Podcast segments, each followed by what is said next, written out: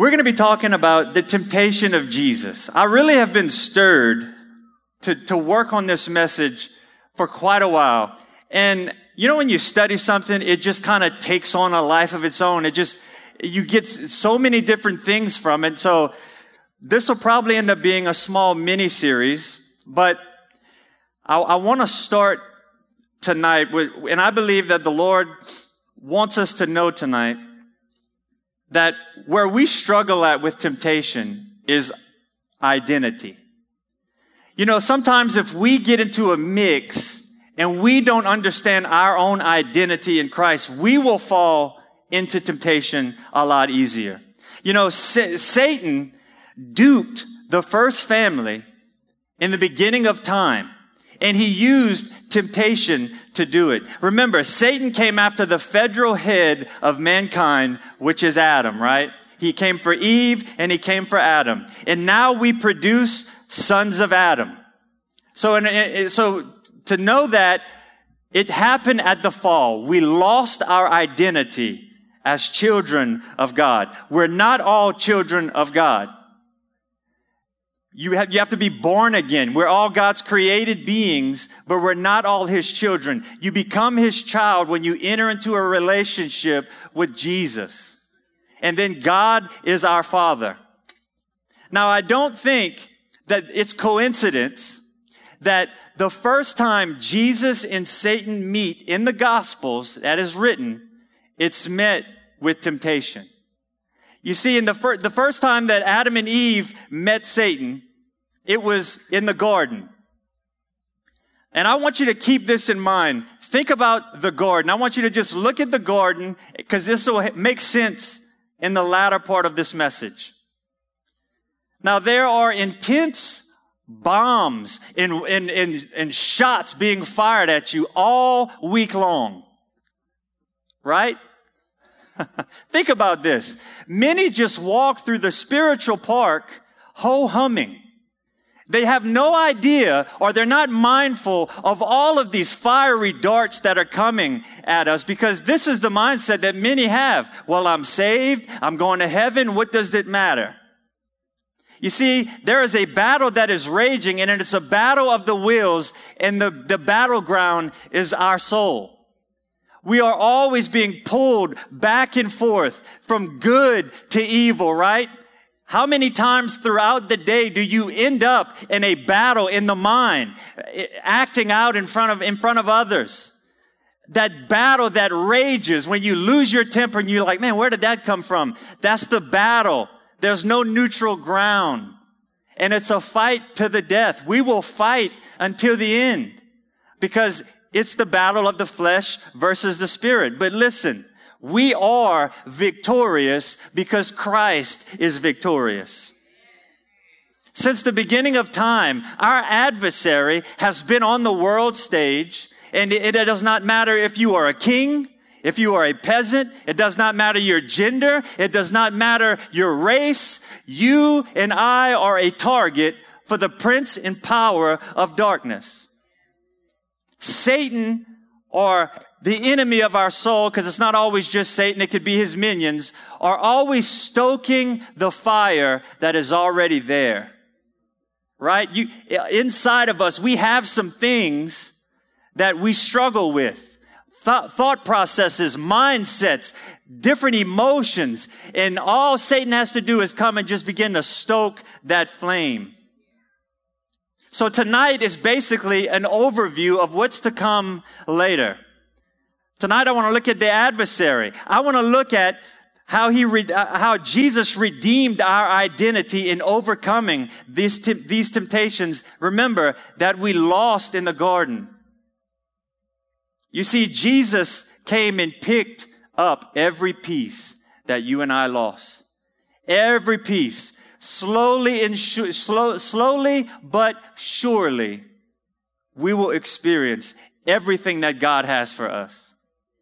You know, we think that Jesus just came and he died on the cross and rose from the grave and, and it just left us victory. But I believe if you look through the Bible, Jesus was faced with the same things that you and I are faced with and he shows us how to overcome those things. That's why I said, Jesus has given us the victory, and there are some things that we still battle with here, and it may be slowly, but surely we will have the victory. Think about this. He came after Adam and Eve. He came and deceived them. He came to Jeroboam. Remember we talked about this with the pictures and he, and he was duped into starting a new priesthood, which came and totally destroyed the tribes of Israel. They lost their identity like dust in the wind. They still cannot find their tribes even to this day. He came after King David, remember, and he humiliated him and brought him to his knees. He tempted Samson and ultimately it led to his death. He came after God's best friend, Abraham. Remember that? He used Job's wife.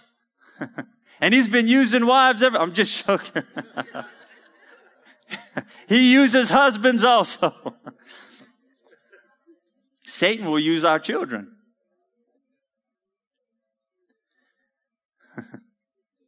Listen, but he came after the very Son of God and lost. And it wasn't just a little minor defeat. It was for all eternity to see. Jesus totally dismantled the kingdom and the prince of darkness from the top all the way down to the bottom. The entire Bible can be summed up for the battle of our soul. But our King and conqueror has given us the victory. You see, it seemed hopeless in the garden.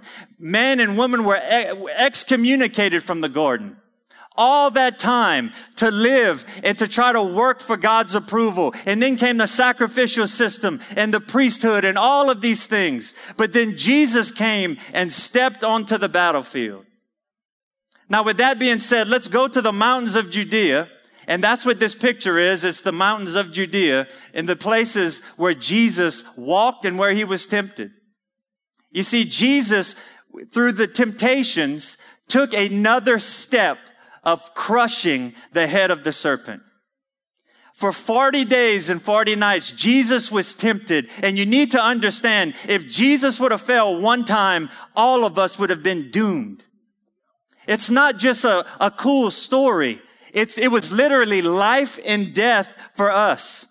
See, some things that you read in the Bible may seem small, but on the grand scale, it's huge. It's, it's, it's magnificent, the things that Jesus did. Temptation is no light occurrence in our own life. How many of us see it that way? Oh, it's just a mild temptation. Listen, behind temptation's door. You do not know what you are opening yourself up to when you give in to temptation. You see, behind every temptation is the ability for our families to be destroyed. Behind every door of temptation is a chance for your mission on this earth to be aborted. It's not a small thing. Satan waited for the precise moment to attack Jesus. And that's exactly what he does to every one of us. He will come for the spiritual jugular when you're at your lowest point to try to finish you off. Jesus lived in constant submission to his Father, never failing in thought, word, or deed. Hallelujah to the Son of God. Amen. Jesus was on this earth approximately 30 years and he was about to start his ministry.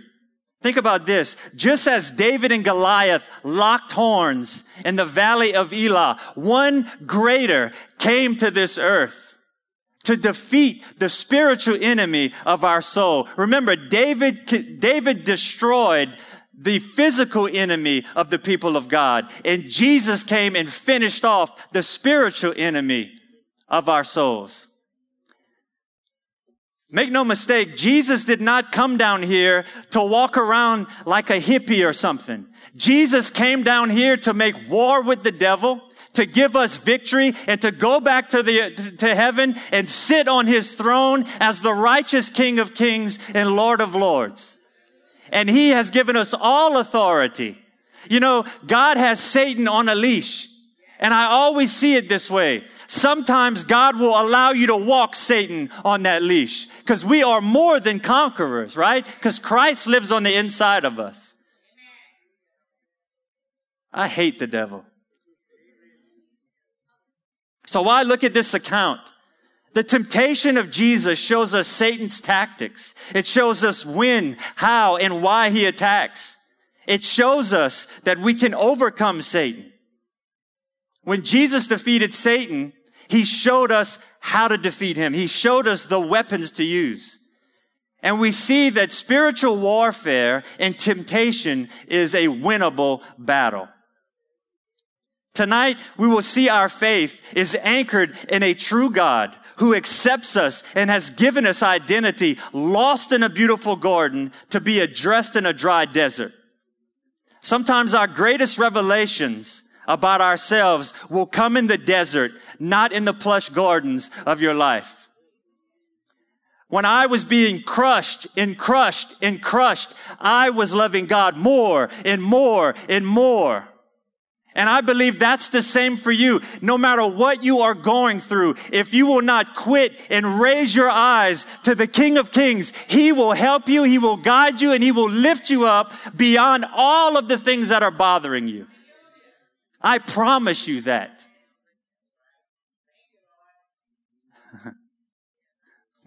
God bless you.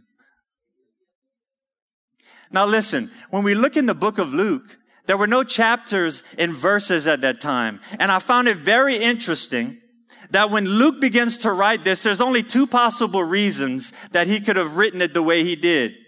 Number one, to show Theophilus the bloodline of the Messiah. Or number two, I think it's to, to show the backdrop and contrast and context of the temptation of Adam's failure and Jesus' victory. Let me explain it to you. Look in Luke 3, 38. It ends with this the son of Adam, the son of God. But look in Luke 4, verse 1 and 2. And Jesus, full of the Holy Spirit, returned from the Jordan and was led by the Spirit in the wilderness for 40 days, being tempted by the devil, and he ate nothing during those days. And when they were ended, he was hungry. I don't think it's a coincidence that he goes through all of these things, the bloodline, and instantly, and he ends with Adam, the son of God, and then starts with the real son of God, the second Adam. Amen? Now we'll get into the temptations later, but basically they were command this stone to become bread. It was, I will give you all authority if you bow down and worship me. And the third one, if you are the son of God, throw yourself down from here. See, temptation can be traced back to one motive, and it was for Jesus to betray God and abort the mission. And that's exactly what Satan does to every one of us. He is slowly fueling us, fueling our thoughts, fueling what's already there to try to get us away from God. He'll take everything that we go through every time it didn't work out and he'll say, look at your God. Look at what God is allowing to happen. And what's happening is that emotion begins to fuel and then many people just walk away from God. See, any temptation is not a small thing. It's designed to destroy us. It is designed to slowly chip away at us, to totally chip away at the plan and purpose of God. See, for these temptations we face, it's often to overwhelm us and to get us to identify with the struggles in life instead of our position in Christ. It's hard to make an impact when you spend your time identifying with your failures, right? It's, it's really hard. I mean, you don't have a lot of courage to go tell someone how Jesus can overcome every battle if you're sinking in your own battle.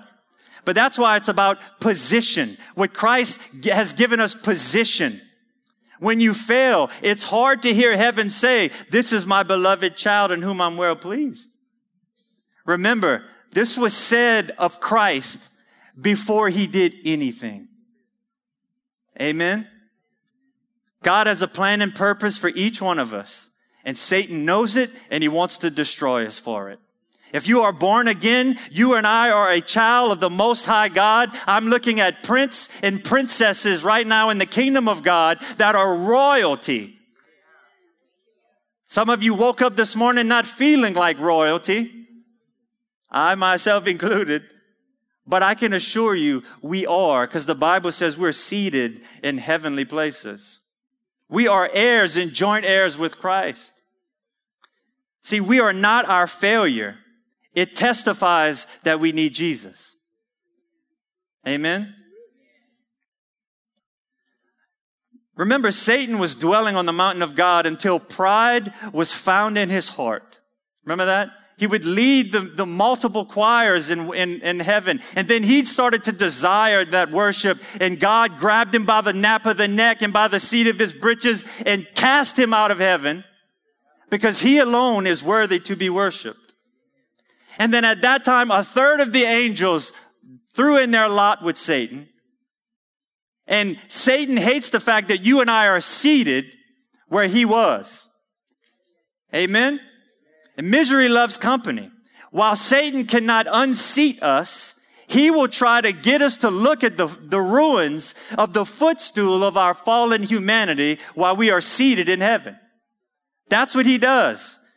Remember, he set his eyes on Jesus to get him to fail armed with deceit, he tried to get Jesus to turn stones into bread.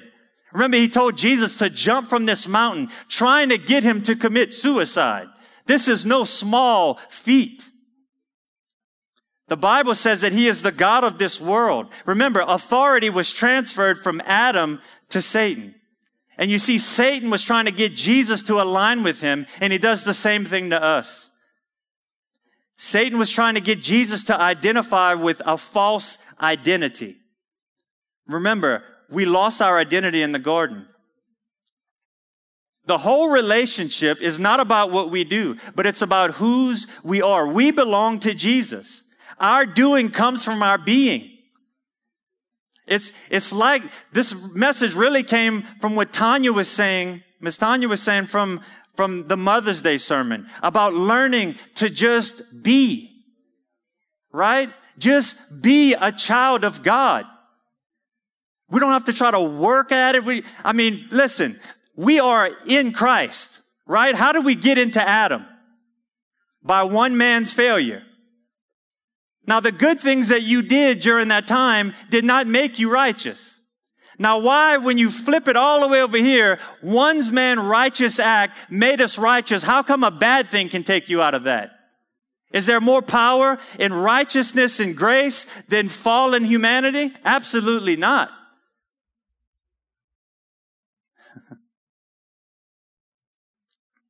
Our very being was enough to send us away from God in the garden.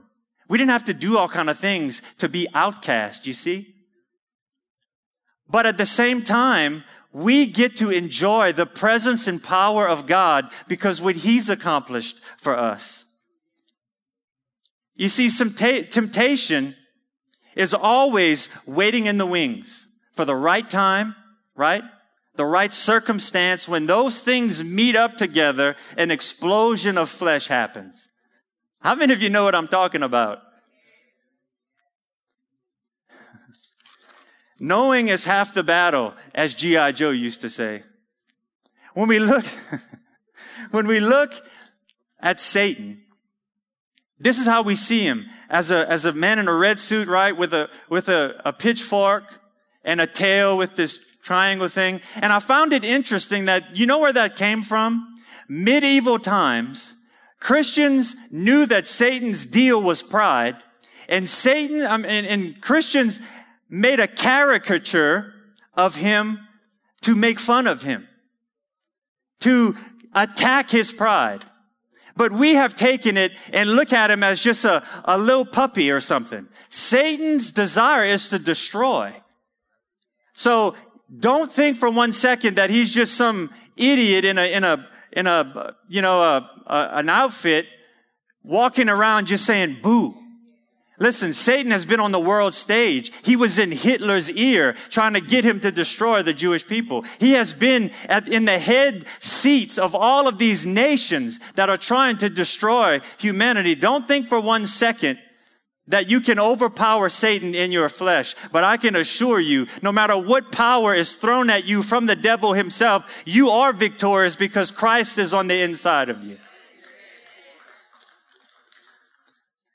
So when you think about it, the early church in the medieval times was coming for Satan's ego. I like that. So here's some, some thoughts I want to give you on this. He's real. The devil is real. There was a real Jesus that, that was led by a real Holy Spirit into the waters of a real Jordan and into the mountains of a real Judean wilderness. If you believe in the Holy Spirit, you, and you believe in heaven, you believe in Jesus, you must believe in a real devil. He has a mind, he has a will, he has emotions. So you, we're fighting against a real enemy. He was created as Lucifer, the bright and morning star. And this led to a war because pride was found in him and he was cast out of heaven. Number two, he's a tempter. The Bible says in Luke 4 2, being tempted by the devil. His great weapon is temptation. It's an enticement to do evil. Number three, Satan believes in Jesus. This may shock you, but he believes that Jesus is the son of God. Listen, the devil said to him, if you are the son of God, command these stones to come bread. We read this and we think, well, Satan's questioning. No. In the Greek, it's a fulfilled condition. It really says, since you are the son of God, or because you are the son of God. Satan believes in Jesus. And there are people that walk this earth that don't believe. The Bible says that even demons believe and yet they tremble. So it's not just about having head knowledge. You can know that Jesus is the Son of God because you were told that in Sunday school growing up, but your heart is far from Him. Do you realize that's where a lot of people are? So when we're witnessing and we're telling people, that's what we're coming against. Oh, I know, I know, I believe that, I, I know that. Remember, he also knew the word. Satan did not have a King James Bible walking around when he quoted, it is written. He knew the Bible. Many of us, I'm going to keep going, don't know the Bible. Don't read the Bible. He rules the world. Jesus called him the ruler of this world. Paul called him the God and the prince and power of the air. Satan also desires worship and he is worshiped through every, every other religion that does not name Christ. Satan is the one being worshiped. He don't even care if we don't worship anybody but ourselves, as long as we don't worship the King of Kings and Lord of Lords.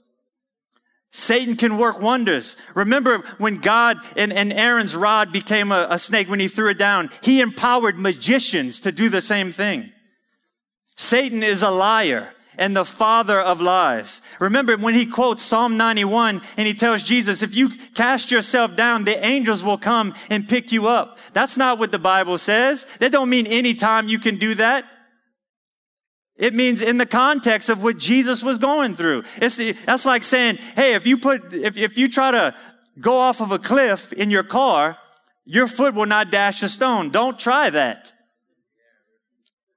See, Satan gives half truths. But listen, this is my favorite one. He is defeated. He is defeated. It's one thing for us to be worried about the devil, but it's another thing for a Christian to know that, that he has no power over us. It's really just a matter of what we listen to. If we listen to the Spirit of God, we will walk in the Spirit of God. And if we listen to the flesh, we will walk by every prodding that happens in our lives. The battle rages in the wilderness of our hearts. We will be attacked in the dry places of life. When, listen, when you get so frustrated and you begin to contemplate your faith, you are primed for an attack from the devil. So I want you to understand during those times of frustration, stop what you're doing, get on your knees and seek understanding and wisdom and keep moving forward because Satan will begin to prod every negative thing that he can throw at you. He would say, well, if God is love, why did this? If God is life, why did he allow miscarriage? All of these answers will come at you and you just stand up and say, the Bible says that God works all things out for my, for my good and for his glory. The, the, it's the power of the scriptures. Let's look at the target and timing. Satan came after the very king of kings and he will come for us. Remember, Satan even went to God's throne to try to knock him off the throne, but that would never happen because he's all powerful. Think about this. He comes at this grand moment. Many times will Satan will come after something has, been done right. After a great witnessing opportunity, right? After a great time in church, you're in the presence of God and then you pull out of here and you and your wife or kid or whatever starts arguing and you're like, man, what's the point? Right? Because we're looking at our emotional state. See, Jesus leaves the Jordan River where he was just baptized. Think about this. This is amazing. Jesus walks in, off the banks of the Jordan and walks through the water. And John, probably in awe of the glory of God, because remember, he said, behold the one who takes the sin of the world away.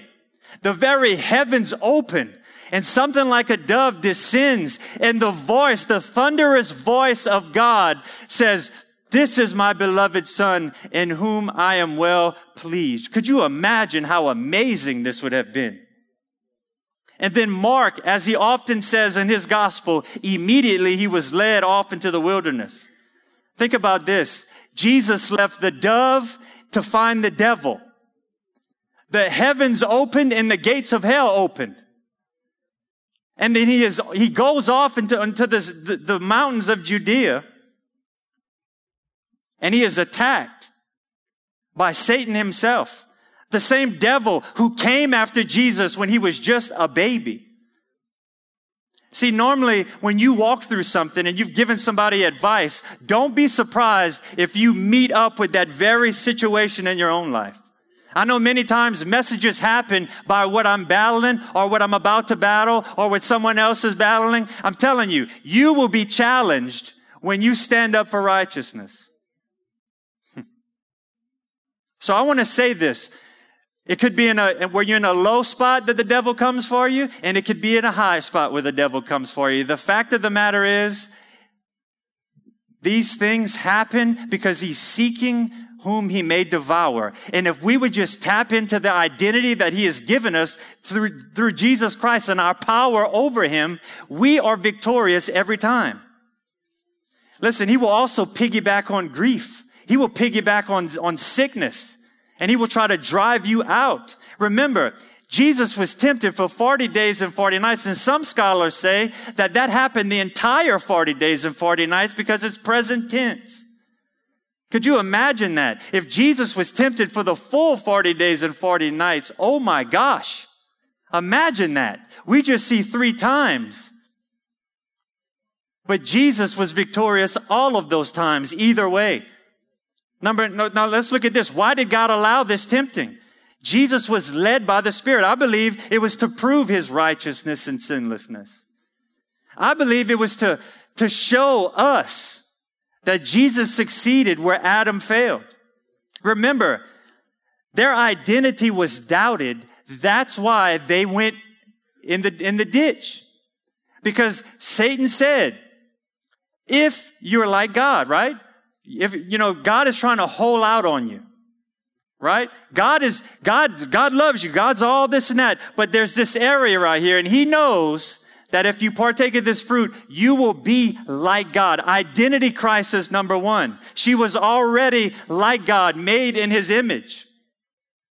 Remember the bait. That's the bait. Mistaken identity will cause a fall. Now we're in the guts of the message. Amen. We should be towards the end. now we will see Adam and Eve fell during this time, but Jesus came and restored. The Bible calls him the second Adam, which means where we fell, Jesus came up and rose and gave it back to us. It was a small victory that led to the ultimate victory. It was walking on the back of the snake to eventually grab a shovel and sever its head. That's why when you read the Bible, you see all of these times that Jesus is defeating and defeating and defeating the devil, defeating evil. And ultimately, when you get to the end, he completely smashes the devil. now, for us, temptations tell us a lot about ourselves. When we fall in temptation easy, it takes our spiritual temperature. See, God knows where we are. He just wants us to know. Right? How many of you know exactly what I'm talking about? You have times when you battle and you like, praise God. And you have times when you just like you can't get your footing. That's normal if you're a card carrying member of the Christian. But also it was an opportunity to show the grace of God. Listen, in my strongest moments of weakness, in failure, in, in disappointment, I sense God's greatest grace ever during those moments.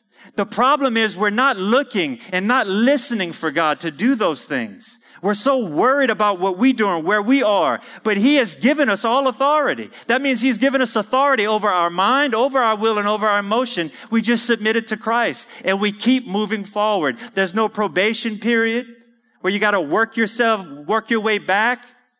Jesus has given us the ultimate victory. We repent and we move forward. Now look at the three areas of temptation. Listen, Jesus was never tempted to run a red light. Because it says that he was tempted in every way. What does this mean? He was tempted in three categories. I want to give you just a brief overview. 1 John 2:16 it says for all that is in the world the lust of the flesh the lust of the eyes and the boastful pride of life is not from the father but from the world. Remember the Bible says that Satan is the god of this world. Now, here's where we get into the identity aspect, and I really think if you begin to understand that, the light bulb will go off.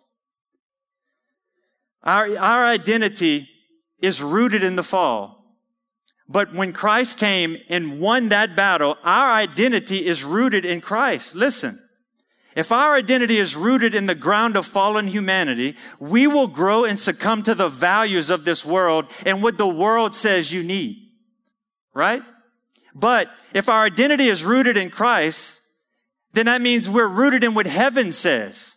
And the Bible says in, in Peter, like I read earlier, he has given us all things that pertain to life and godliness. That means he has given us all things. Every desire, every need, every possession, every core longing, every insecurity is in the realm of all things. In other words, he has given us victory over all those things. Now look at these from an identification point of view. Jesus' first temptation was the lust of the flesh. Lust of the flesh is we are tempted to do sensual gratification, immorality, right? Violence, etc. Things we want to do. I'll say it like this. Things we do wrong. Stone, turn stones to bread. That was instant gratification. Now look at the second temptation, lust of the eyes. Temptation to have more coveting, coveting, not being content, materialism. He, Jesus, he, when Satan said, look at all the kingdoms of this world, what he was saying is, look at what I have and you don't. Or look at what we want to have. So the idea is from the world system is look what they have and I don't. So it enrages this thing to go and get it. Because listen, it's nothing wrong with trying to make a living and trying to be the best at what you're doing. But if your identity is ruined, it becomes idolatry and it throws us in the ditch. Jesus' third temptation, the boastful pride of life. This refers to temptation to elevate ourselves, to step over people to get what we want. It's rooted in what we want to be, and we want it at all cost. And the ultimate root of that is pride. Now remember, Jesus already had these things in the heavenly realm. That's what I want you to see. He was already, he already has all the kingdoms. He's just allowing the devil to do what he does for a small time, and it all furthers the plan of God. So he didn't need to appeal to the worldly things because he already had them in the heavenlies because his identity was rooted in who he was before he ever healed blinded eyes. Before he went to the cross, before he healed the leper, before he raised the dead, he was already approved by God. An identity crisis plus temptation will give failure. Now look in Genesis. It says this, did God actually say you shall not eat of any tree in the garden? And the woman said to the serpent, we may eat of the fruit of the trees in the, in the garden, but God said you shall not eat of the fruit of the tree that is in the midst of the garden. Neither shall you touch it, lest you die. But the serpent said to the woman, You will surely not die, for God knows that when you eat of it, your eyes will be opened, right? And you will be like God, knowing good from evil. Now, I read that because I wanted you to see how it plays out in, in Genesis and with Jesus. The lust of the flesh. She saw the fruit was good to eat. Jesus saw these stones and they could have been bread. That would have been good to eat the lust of the eyes. She saw it was a delight to the eyes. She saw it and wanted it. Jesus saw the kingdoms of this world. What, inside of him, that would be enticing if you and I were, were Jesus. But with Jesus, he already knew. He's identified, I am the king of this world. Number three, the boastful pride of life. She saw that it was there to make her wise. But Jesus would have been tempted this is the temptation to be worshiped as a great man. Listen, the very things that you and I battle with are the very reasons we worship Jesus for. Rooted in identity gives us the power to just be. Just be what? Approved, content, loved, accepted, right? Jesus knows this because his father approved him. And when you're in Christ, you're not in the rat race or the treadmill. That's all it is. The rat race is just a treadmill. You're, you're, running and running and running, but you're not going anywhere. Until you are rooted in Christ and His plans and purposes begin to flourish in your life, then you are really living. Then you are soaring on wings of eagles.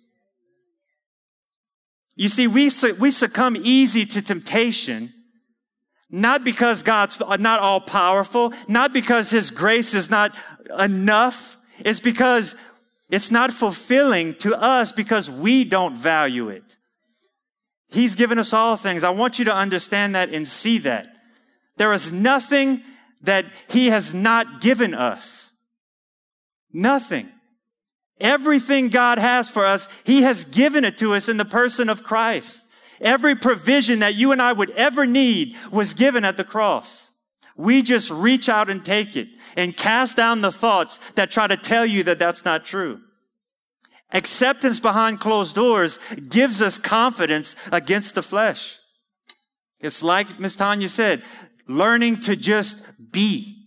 That's where we struggle. That's the fight of faith, really. Right? How, man, we're on this, up, down, up. We went to church Sunday. We felt God's presence. Man, Sunday morning, Sunday afternoon, we took a nap, woke up in a bad mood. I must not be the righteousness of Christ. Right? That's what we do. We go from pillar to post in our Christian walk, and God is saying, hey, over here, just be my child. See, true growing in faith is growing not so much in knowledge, but knowledge of our relationship and identity in Christ. The scriptures are not there for us to pull out and start swinging them at each other and judge. It's there for us to say, wow, this is God and this is what God says about me. Then we are floored because we don't feel it. And then God begins to work the spirit in us to where we start to identify. But then we fall and Satan says, hey, this is who you are. And we say, no, devil, Jesus said, this is who I am. How many times a day does Satan say, you're not good enough? God doesn't love you because of this. I'm telling you, that is the voice of the Prince of Darkness himself. You need to close your ears to that mess and understand that Jesus paid a high penalty, not for us to scrape through life, but to conquer everything that comes our way. And I know the battle is hard. Trust me but you have been guaranteed victory and power like the world has never known. So we have to reach out by faith, receive it, apply it, and walk like it. You need to think like it. You need to talk like it. You need to act like it, right? Now listen to this as we close. The lust of the flesh, the devil said to him, if you're the son of God, command these stones to become bread. And this is what the devil will do. He'll say, since you're a child of God, you can do this and this and that, right? Then he will flip it on you and say, you're supposed to be a child of God. Look what you did. He is constantly flipping the jar, so to speak, and he's using it for his advantage. Meanwhile, God's in heaven saying, Hey, don't listen to him. Don't listen to him. Don't identify with that. Which this brings us to our identity crisis number one, because we only have three, so we are getting out of here. Which brings us to I am what I do. Performance. We can get performance driven, not for the kingdom of God, but for the kingdom of me.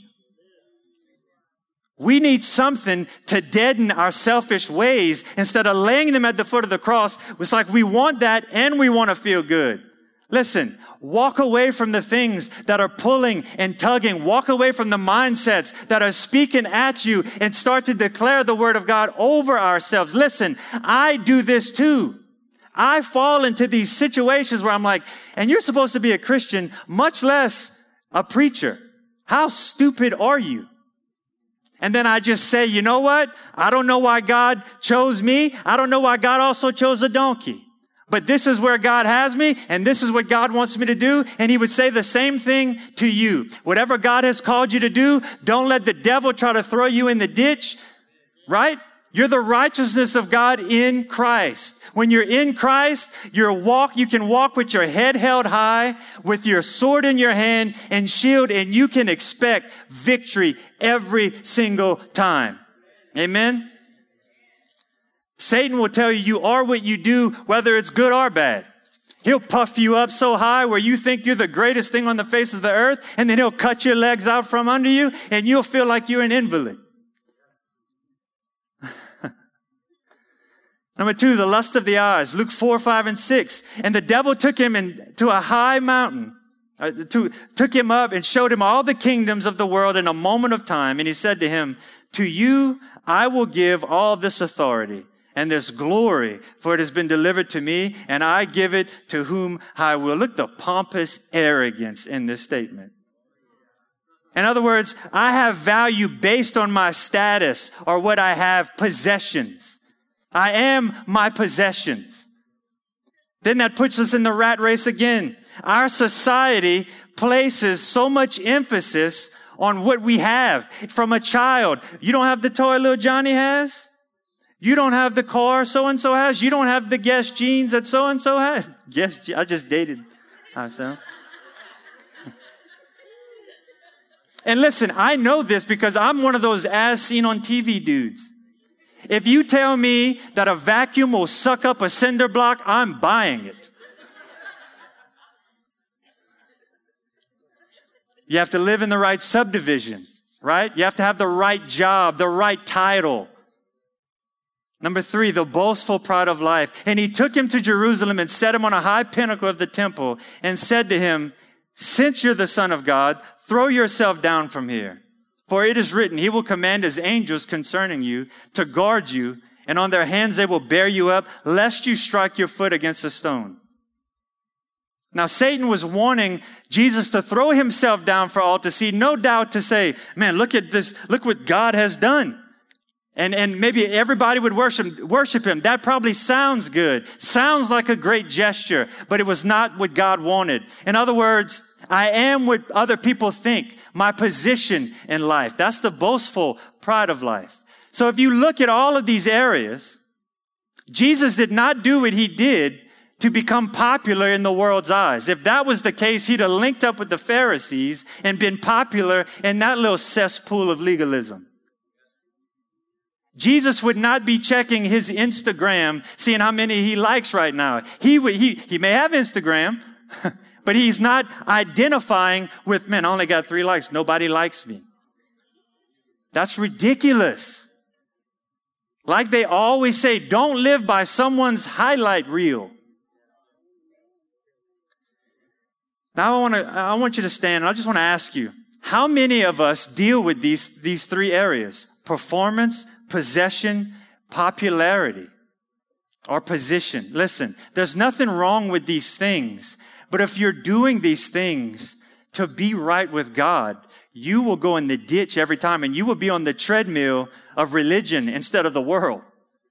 It's one thing to be on the world, in the, the, the, the, treadmill of the world, but it's another thing to think you're doing the right thing with God and we're not getting anywhere because we're not learning to just be. And I'm not saying you take a vacation in your Christianity. What I'm saying is you just begin to receive from the Lord and walk that out. And when you fall, when you, when you mess up, when you have a bad week, don't throw your salvation in the trash and feel like I gotta go do it again. I gotta be right again. Listen, you are right because Christ has made you right and your faith in Him is applied to you. It's the greatest transaction ever. Now we may deal in the, this earth with those type of thoughts because the earth is, the, the world is programmed to think that way. But we have to break through that mentality. Listen, I want to, I told you, remember the garden. Look in John 20, verse 15 and 17. Jesus said to the woman, Why are you weeping? Whom are you seeking? Supposing him to be the gardener. She said to him, Sir, if you have carried him away, tell me where you have laid him, and I will take him. Imagine this. Lord, where have you taken Jesus? And Jesus said to her, Mary.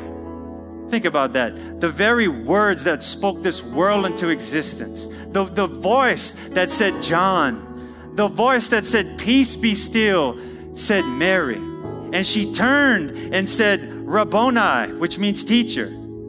And then he said, Do not cling to me, for I have not yet ascended to the Father, but go tell my brothers and, and say to them, I am ascending to my Father and your Father, to my God and your God. In a garden, in the genesis of time, we lost our identity. Christ died on Calvary, rose again. Listen, Jesus paid for our penalty at the cross, but rising from the tomb was evidence that God accepted him as the right as the sacrifice but it's also evident that he has sacrificed that he has looked at the sacrifice and accepts us. That's why the bible says when we are baptized into christ we're raised to walk in the newness of life. This is what i want to tell you tonight. Keep that worldly identity in the tomb and walk in the newness of life and identity that christ died to give us. Listen, it does not matter what imperfect people think about you when a perfect God thinks highly of you. Amen. Praise God.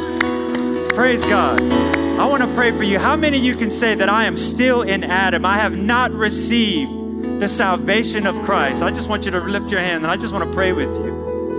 I just want to pray with you. You don't have to be shy. Just, just slip your hand up, and I'm going to pray that God would invade your soul with His power and presence and peace. I see your hand. Thank you, Jesus. Come on, I want you to pray this prayer with me. Dear Heavenly Father, all of you pray it. Dear Heavenly Father, I thank you right now that you have paid the penalty for my sin.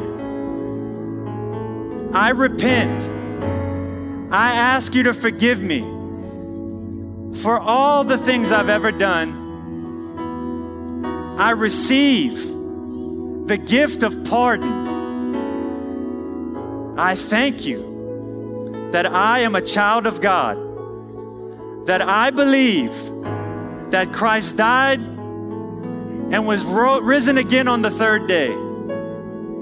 I am saved. I'm a child of God. I'm born again. Help me live for you. In Jesus' name I pray. Amen. Praise God. Come on, give the Lord a hand clap of praise. Thank you, Jesus. Listen, if you prayed that prayer for the first time, we just simply want you to grab this card. There's a green strip on the top of it. Just fill it out. We just want the record of it. That way we can pray for you. We're not going to harass you or anything like that. We also want to say if this is your first time here, you can go into the info center and we have a free gift for you, especially if you've given your life to Jesus. And we want to help you on your journey. Amen. Let me pray for the rest of you. Father, in Jesus' name, Lord, I thank you that I believe this message has penetrated the hearts and minds of your people. God, I thank you for our, our identity in Christ. God, I ask that you would allow them to walk in that identity with power and grace and might. In Jesus' name, I pray and ask. And the church said, Amen and amen. Praise God. If you need prayer, we'll be up here for you. God bless you. Good night.